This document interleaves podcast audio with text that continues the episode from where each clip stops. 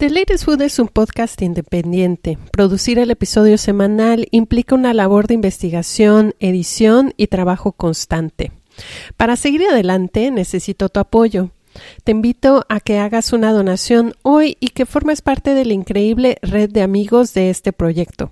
Ten por seguro que tu contribución hará toda la diferencia.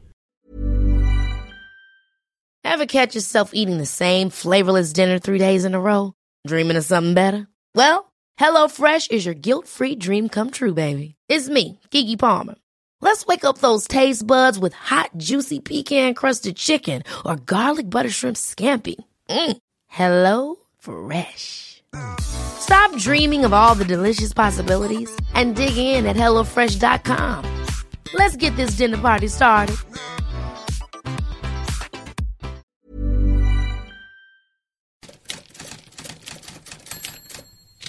Esta es una producción de TheLatestFood.com.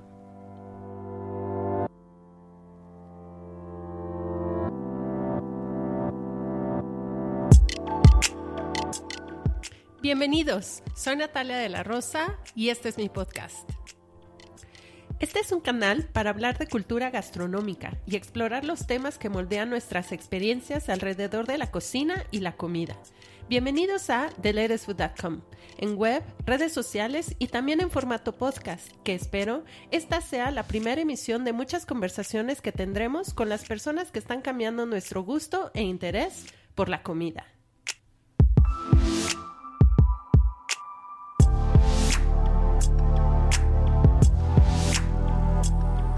Puedes leer y seguir la conversación a través de nuestras redes sociales y escucharnos a través de tu plataforma de audio preferida.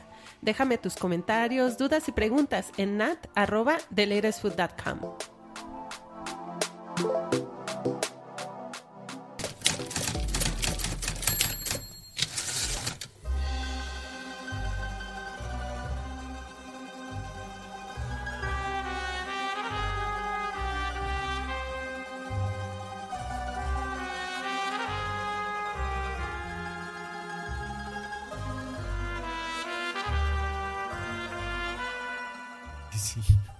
Bueno, la idea fue un poco, en un momento, al principio de 2019, pensé, quiero hacer un libro. Y, lo pensé porque quisiera compartir todo lo que estamos haciendo en Sartoría de una manera diferente de, de lo que es la cocina y restaurante, ¿no? Y las clases de cocinas que damos, que también es otro tipo de comunicación.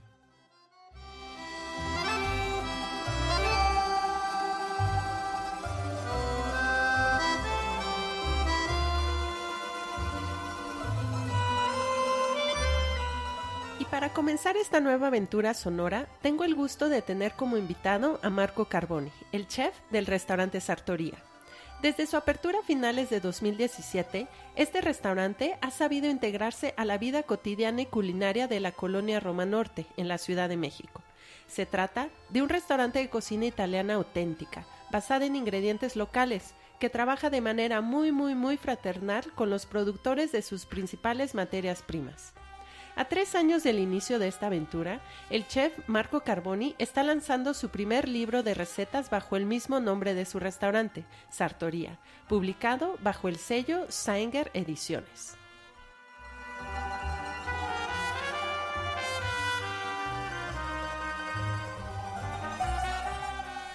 ¿Cómo pasa un cocinero de dirigir un restaurante a escribir un libro? ¿Cuál es la historia que cuentan cada una de estas recetas y sobre todo, ¿se nos antojarán lo suficiente para preparar en casa? Conversamos con Marco sobre este y otros temas en el primer episodio de The Latest Food.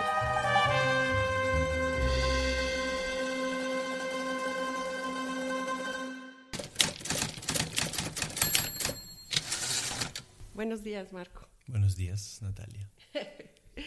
Cuéntanos cómo fue eh, la gestación de este libro.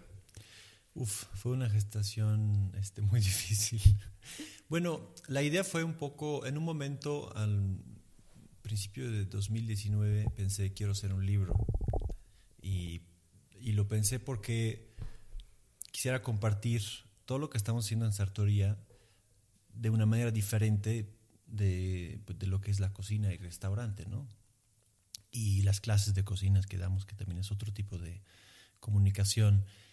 Es algo realmente difícil, ¿no? Comunicar lo que estás haciendo, una cocina ultra regional, pero contemporánea en México con ingredientes mexicanos. Entonces, em, la idea fue escribir un libro y empecé así a proyectarlo al universo y decir, mira, quiero, quiero hacer un libro, quiero hacer un libro, quiero hacer un libro. En pasado me ha funcionado eso, entonces dije, pues, pues a ver, entonces se acercó Bernardo eh, de Savi y lo platiqué con él. Eh, Savi es, eh, por cierto, coeditó junto a Sengar la, eh, el libro y son gente de inmenso talento. Entonces me dice, ah, pues a ver, a ver qué, a ver qué encuentro. Y entonces, dos semanas después, eh, me dice, quiero que conozcas a Bernardo de Sengar y en básicamente una semana, bueno, después de tres semanas que pensé hacer el libro, ya estamos ahí haciendo el libro. Entonces hicieron esa propuesta del libro y lo que me gustó mucho fue la libertad que dieron en, en, en la edición y en la, en la creación del libro, en la idea en la intención del libro. Y pues empezamos, yo creo que en la primavera, tarda primavera de 2019, a trabajar en el libro. Y como nunca había trabajado en ningún libro en mi vida, dije, ah, pues sí, no te preocupes, yo en tres meses te lo, te lo entrego. Obviamente eso no pasó. Yo me tardé, aparte estuve un mes en Italia, estuve dando unos tours ahí de, de, de gastronómicos. Eh, y pues obviamente no hice absolutamente nada en Italia porque pues ya la familia, el trabajo, el relax y todo, y la comida. Entonces, eh, pues regresé y a trabajar muchísimo y se extendió ese deadline, yo creo que de otros, de otros meses, otros dos, tres meses. En fin, entregamos en octubre, yo creo, el libro. Y fue, fue un trabajo muy intenso, fue un trabajo de día y de noche, de realmente ponerle todo el corazón, todo el alma. Y difícil porque, bueno, tienes creo que en un libro de cocina, como yo lo entiendo, como es Sartoría, dos principales eh, retos. Uno es hablar de tu historia y de tu filosofía como cocinero y como, como gastrónomo, como amante de la gastronomía y de la cocina. Y, y, también en mi caso como inmigrante en México. Entonces, eh, el tema cultural, etcétera. Y la otra, pues el otro, el otro reto, obviamente, es el de escribir recetas. Entonces yo no escribí el libro con, con ningún co-writer o, nadie, ¿no? Nadie me, me, me, dio una mano más que Carmen, mi esposa, obviamente. Eh, pero en fin, eso fue reto mayor. Yo creo que adaptar todas las recetas, escribir todas las recetas y por cada receta es decir algo, ¿no? Entonces, que puede ser cómo se originó, la filosofía del, del ingrediente en esta receta. Y finales, pues sí, en octubre entregamos y, y, muy rápidamente. Entonces fue un libro que quisimos hacer muy rápido, relativamente rápido, porque yo creo que también a nivel creativo hay un momentum que tienes que, que tienes que seguir y después las cosas cambian, sobre todo por un cocinero. Eh, y pues es, es por la forma natural de las cosas, ¿no? De que, de que todo cambia a nivel creativo, a nivel de los platos que pondrías, de cómo lo harías. Entonces estoy bastante feliz de no haberlo así eh, eh, alargado por años, ¿no? Entonces como que fue un, un, momento muy intenso y pues ya está. Pues felicidades. Gracias. Eh, si tuvieras que contar la historia de Sartoría en cinco recetas que están incluidas en este libro, ¿cuáles serían? Porque, bueno, uno de los apartados que eh, abres en el libro es con tu, eh, con tu historia personal de que naciste en Italia, en Módena, y después este, tuviste el hobby de tocar la guitarra y después de alguna manera eh, me, te metiste a la cocina y todo eso lo desarrollas de una manera muy amena y muy personal, ¿no? ¿Cuáles serían las cinco recetas que contarían como toda la evolución este, de ti como cocinero en Sartoría en este proyecto y culminando con este libro? Pues mira, seguramente la que está en el cover, que es, es, este es un tortellini, eh, y es una evolución de, de un plato que, que, estamos haciendo en mi tiempo en Hostería Francescana, que al mismo tiempo es una evolución de del tortellini tradicional a la panna, o sea, con crema. Y tortellini es el, seguramente el plato más tradicional de Emilia, de Módena seguramente, y es algo, es un poco, digamos que pone, pone de acuerdo a todo el mundo, ¿no? Este, entonces, la evolución de ese plato, que es un plato que intrínsecamente no puede evolver mucho, porque es, es demasiado tradicional. Entonces, eh, ¿cómo jugar sobre la tradición de este plato? Llevarlo de manera contemporánea. Entonces ahí jugué mucho con los ingredientes locales, eh, obviamente hay cosas que no puedes cambiar, como el prosciutto di Parma, el parmigiano reggiano. Son ingredientes que dan mucha, eh, digamos, mucha característica al plato. Pero es un plato muy cerca, muy cerca a mí. Eh, luego creo que el tortelloni burresalvia. Tortelloni y tortellini es una diferencia muy grande. A veces se, se confunde un poco. son tortellonis verdes. Esta sí digamos que es una receta eh, que quise interpretar de manera totalmente contemporánea, eh, añadiendo tanto la masa cuanto el relleno, eh, clorofila, que ya está presente en la receta tradicional, en, la forma de espinacas. Y entonces añadimos varias hierbas y varias, sí, pues hierbas y, verdura, ¿no? como, como acelga, como espinaca, como eh, quintoniles, quelites, todo lo que teníamos de temporada. Y esta es una receta muy querida porque representa, cuando lo pruebas, te sabe un burro de salvia. Burro significa mantequilla, salvia, pues la salvia, la hierba de salvia, ¿no? Pero pues usamos, digamos que es contemporáneo para mí, uno porque usamos todo el ingrediente mexicano, la ricota está hecha aquí en México. El único ingrediente que es el parmigiano reggiano es, es el único italiano que hay. Y todo lo demás es de aquí de México. Pero al final te sabe italiano. Y sobre todo es contemporáneo para mí en el sentido que la, la parte nutricional, que para mí es muy importante la comida, em, se le ha dado mucha importancia por el tema de la clorofila, por el tema del verde, entonces bajar el, queso ricota, bajar el queso parmigiano y subir a la clorofila y hasta fuimos más allá, hicimos una mantequilla de clorofila, entonces ves un monocromo verde en donde realmente todo el verde es dado por la clorofila que se ha tratado de manera muy superficial. Em, tercera receta, ñoco frito. Yo creo que ha sido un plato, bueno, ha sido el plato más vendido en, en, Sartoría, sin duda. La gente digamos que cada mesa que viene pide ñoco frito. Y el ñoco es otro plato emiliano tradicional, entonces es una revisitación de, de un plato de mi tierra, de un sabor de mi tierra. Normalmente el ñoco es una masa inflada que se fríe eh, de aproximadamente 10 por 10 centímetros, entonces bastante grande, y se sirve con platos de charcuterías, de queso. Y pues cuanto increíble sea esto, y cuando voy cuando regreso eh, a Italia siempre voy por un, por un plato de ñoco frito. Por cuanto increíble sea, para mí la experiencia del restaurante tenía que ser algo más chico y más condensado el sabor en un bocado. Entonces hicimos una pequeña almohadita que podía entrar directamente en la boca. Y la tratamos pues como, como cualquier otra como cualquier otra ñoco frito, lo freímos.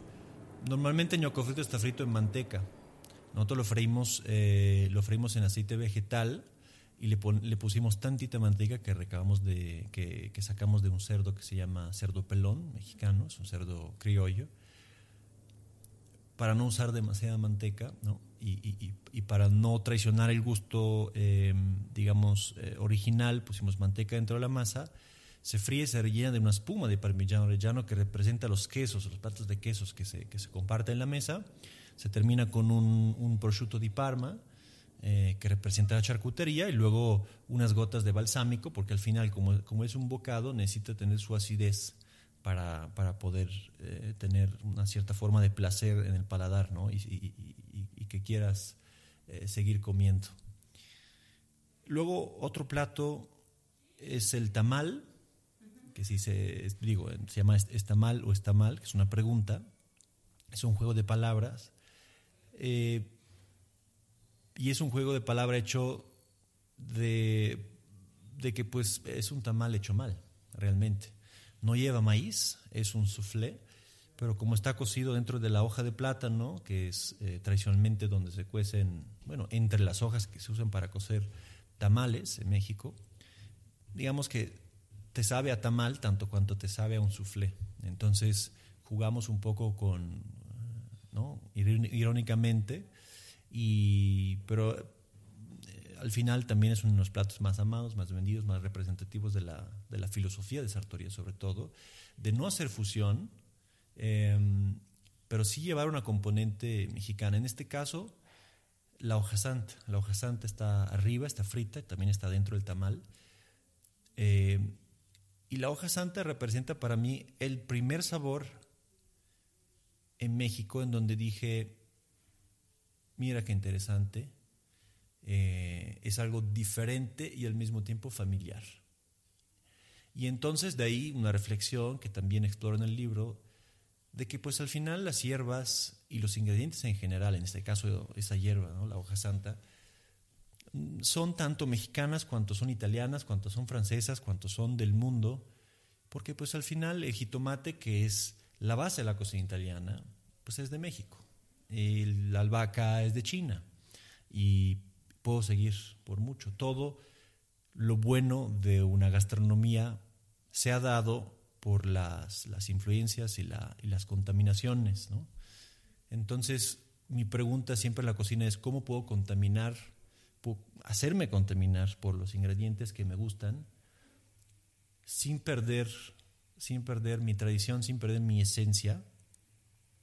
Y el plato del tamal es una respuesta, digamos, a esta pregunta para mí la hoja santa es sumamente mediterránea. Es, tiene ese sabor a anís, tiene ese sabor a, casi albahaca, a estragón. Entonces, dependiendo de cómo la usas, puedes saberte mucho a México, pero también te puedes saber algo mediterráneo y, eso fue nuestra, fue nuestra intención. Y el último plato, ese todavía no lo he pensado, estamos a cuatro. sí. Ese podemos regresar ah, al final cuando lo tengas, este, ya lo tengas decidido. Em, es un libro bastante bello, fotografiado por Adriana Glaviano, que es una fotógrafa de Nueva York y también trabajó con, ha trabajado con Máximo Botura, ¿no? En varios libros. Cuéntame de ese proceso.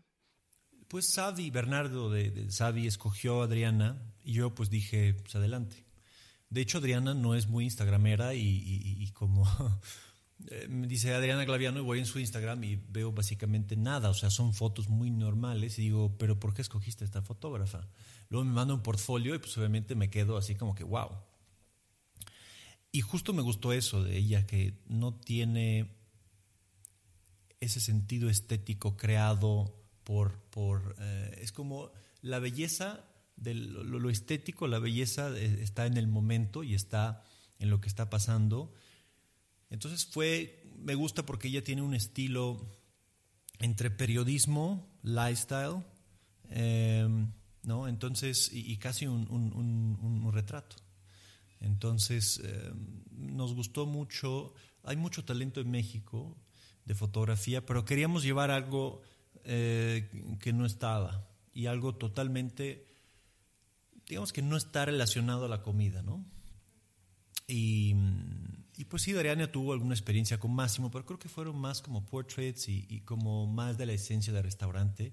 Em, y sí, nos gustó mucho su, su eh, digamos, su sinceridad, su sencillez de su fotografía. No queremos un fotógrafo convencional de comida, pues. Y ella creo que al final lo hizo muy bien y, aparte le encanta la comida. entonces, como, como chef también, aparte de la fotografía que sea bonita, te importa que el plato esté fotografiado fresco. Eso te hablo en, las fotos directas de platos. Y ella, para, aparte, no usa mucha, de hecho, no usamos nada de luz artificial, todo fue, fotografiado con luz natural. Es muy rápida, es muy. Eh, sí, creo que fue una gran experiencia. Y, y, pues sí, creo que está reflejado también. Eh, la esencia del libro, hay, hay una componente de nostalgia, yo creo, em, en, la fotografía y en el texto, una componente de, pues de mi historia, de, de, ser, de ser emigrante en, México, em, y también de hablar de Sartoría y de la contemporaneidad. Yo creo que ella lo hizo muy bien en el tema fotográfico y creo que fue una lección eh, muy acertada de parte de Sabi. Pues.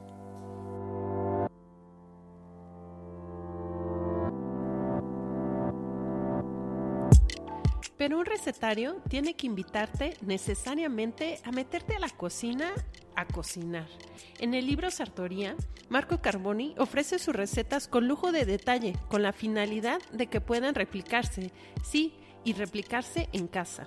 Además, muchas de las recetas tienen consejos como el que recomienda para los arancini, en el que dice, prepara el relleno unas horas antes para que los sabores se unan y el arancini sepa aún más rico.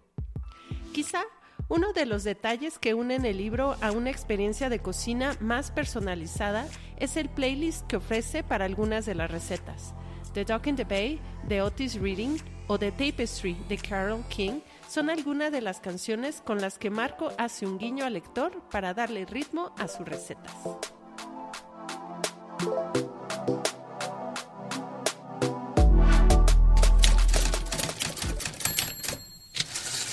Tienes un playlist. Cuéntanos del playlist.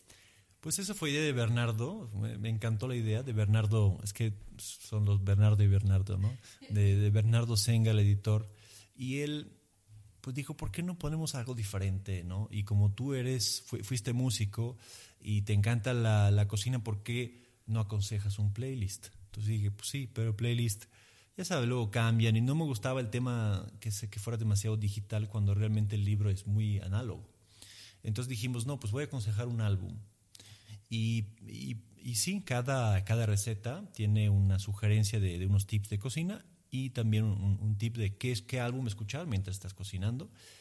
Y esto, digamos que me clavé bastante porque luego, digamos que hice una lista de los álbumes que me gustan, algunos obviamente, porque no, no, no pude este, poner todos. Aparte el libro, por cierto, no te dije, pero de 420 páginas tuve que, o sea, después de todo el trabajo, bajé de 420 páginas a 320, que ya fueron más de lo que habíamos platicado. Entonces, em, tuve que también cortar recetas y, y. Entonces, eso, fue, eso fue difícil. Y el álbum a veces está maridado a la, eh, bueno, por lo que se puede, ¿no? a la receta. Y son cosas muy sutiles y, y digo, está padre si alguien luego se toma el tiempo de, de escuchar el álbum y de cocinar y, y, si encuentra esa, esa conexión, pues. Hiciste como el experimento de cocinar cada receta con el álbum. ¿Tienes esta, este álbum o este playlist de álbums o este compendio de, de, este, de records va a estar vivo en algún lado?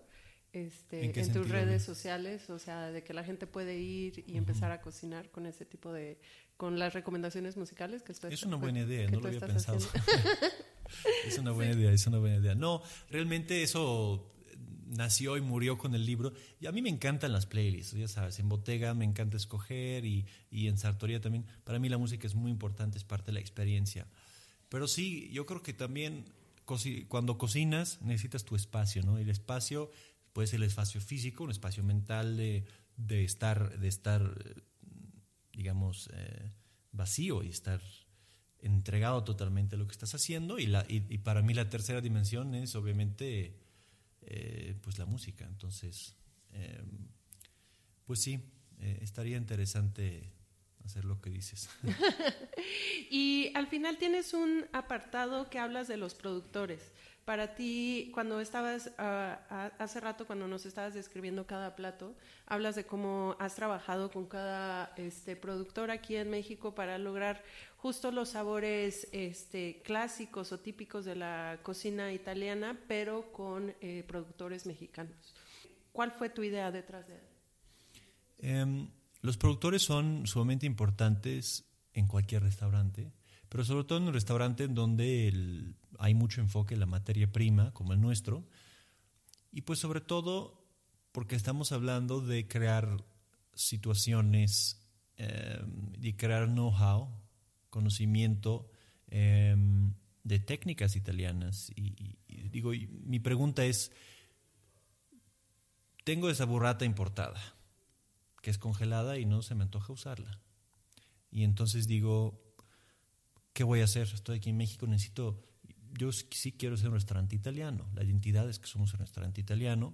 Entonces, más ingredientes italianos, no solo de proveniencia, pero de gusto y de esencia tengo, pues obviamente mejor me puedo desempeñar.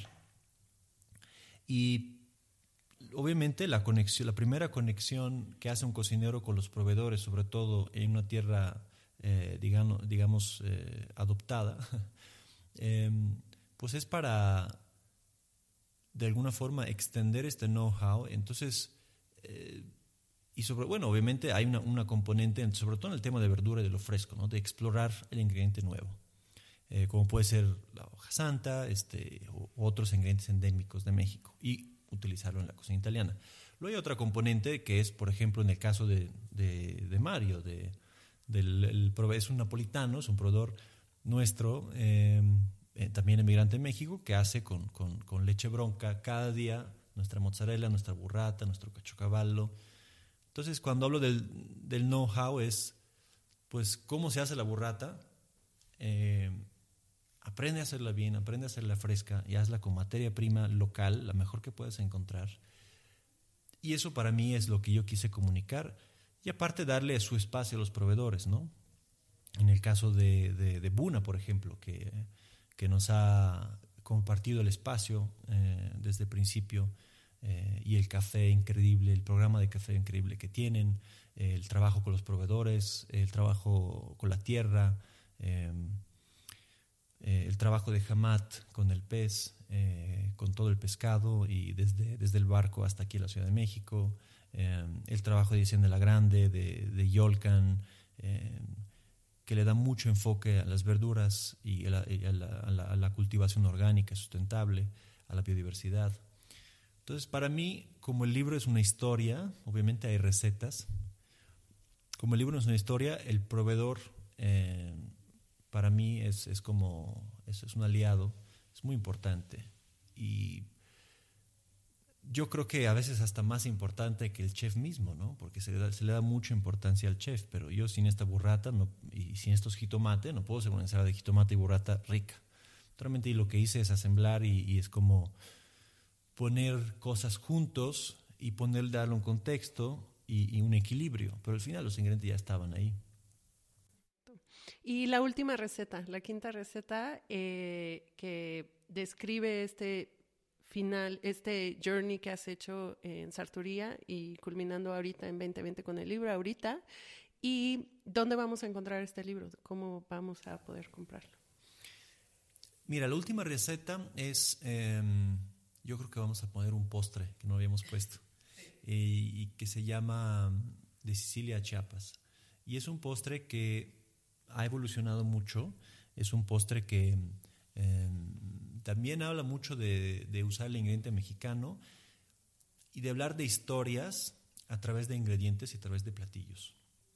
Em, es un postre que explora las, abundancias del sur de Italia y el sur de México, en este caso Chiapas y Sicilia. El sur siempre es un lugar, eh, digamos, eh, a, nivel figurativo, a nivel conceptual y a veces también a nivel práctico, es un lugar más olvidado, es un lugar eh, a veces con menos recursos. Entonces lo que quisimos hacer en este plato fue realmente evidenciar lo, lo, grande y lo bonito y lo abundante que hay. en 2014, 13, yo fue mi primera vez en México, en donde viajé, viajé a Chiapas y me, me fascinó toda esa abundancia.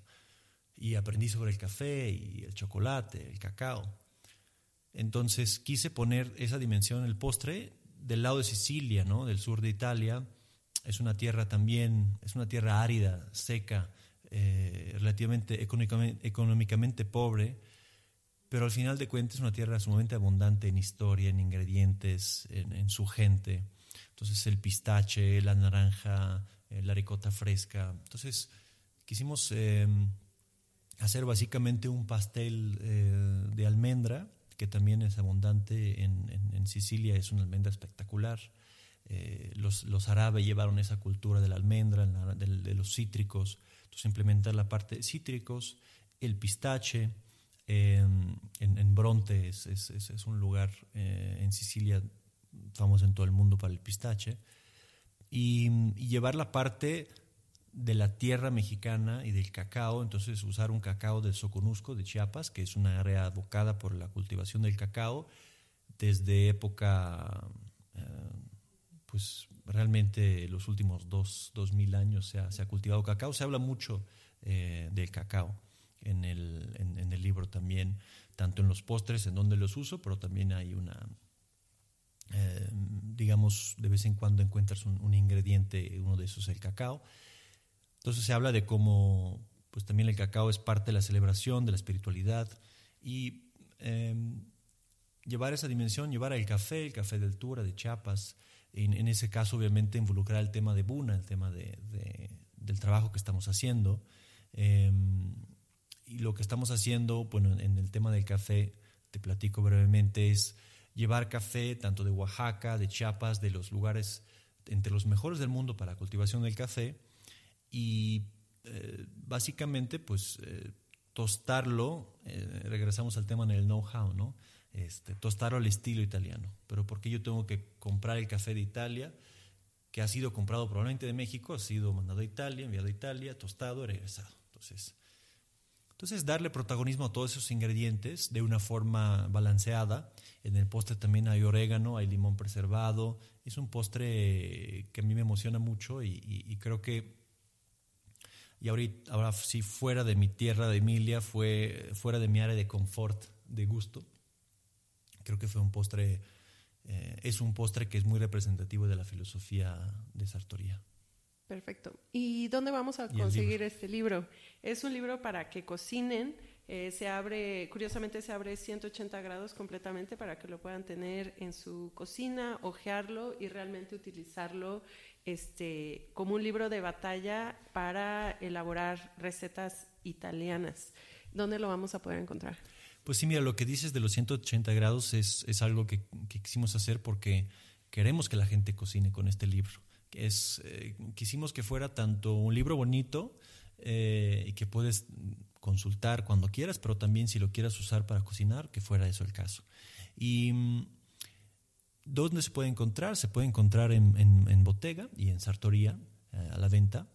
Em, se puede encontrar, creo que desde la próxima semana o, bueno, muy pronto en Amazon, en Gandhi y en Péndulo.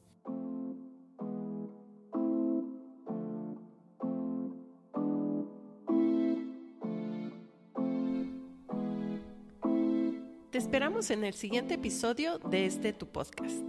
Envíame tus comentarios, dudas y sugerencias a nat.thelatestfood.com. Me encantará leerte y conocerte por ese medio. Y por supuesto, no te olvides de suscribirte a este canal en tu plataforma de podcasting preferida. En redes sociales encuéntranos como arroba y en web. Hasta la próxima.